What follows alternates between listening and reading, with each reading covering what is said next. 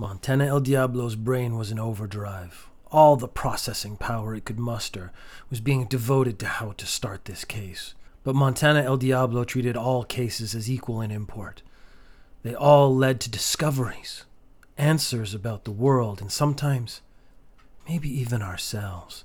This effort, despite being a purely mental exercise at the moment, took a lot of energy because Montana El Diablo had the most powerful brain in the universe. Montana El Diablo has the potential to solve any problem. So let's talk about you. That means the only way to fuck this up is to improperly use the tool at your disposal. That's right. If this goes wrong, it's on you. At the moment, Montana El Diablo is kind of like a Schrodinger's awesome dude. Right now, he's both awesome and lame at the same time, until you open the box by making a decision. Now that we have the nature of our relationship clarified, we can proceed. Getting a hot dog was a good idea. The classic street side vendor with a cart was cooking up classic dogs with a delightful local twist, like paprika or too many onions or some shit. There was a short line waiting for overly complicated hot dogs. Montana El Diablo did not mind.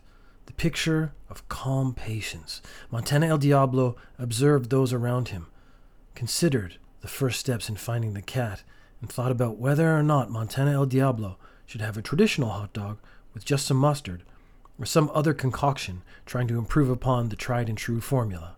Three trains of thought, all moving along to brilliant conclusions. This is when Montana El Diablo noticed something out of place, or rather, someone, or rather, something someone. Something someone was doing was out of place. It didn't take a detective to figure it out, but Montana El Diablo was a detective, so figuring it out was just that much quicker. A man who had just ingested a hot dog with several toppings, like paprika and onions, was turned away from everyone and gurgling, like.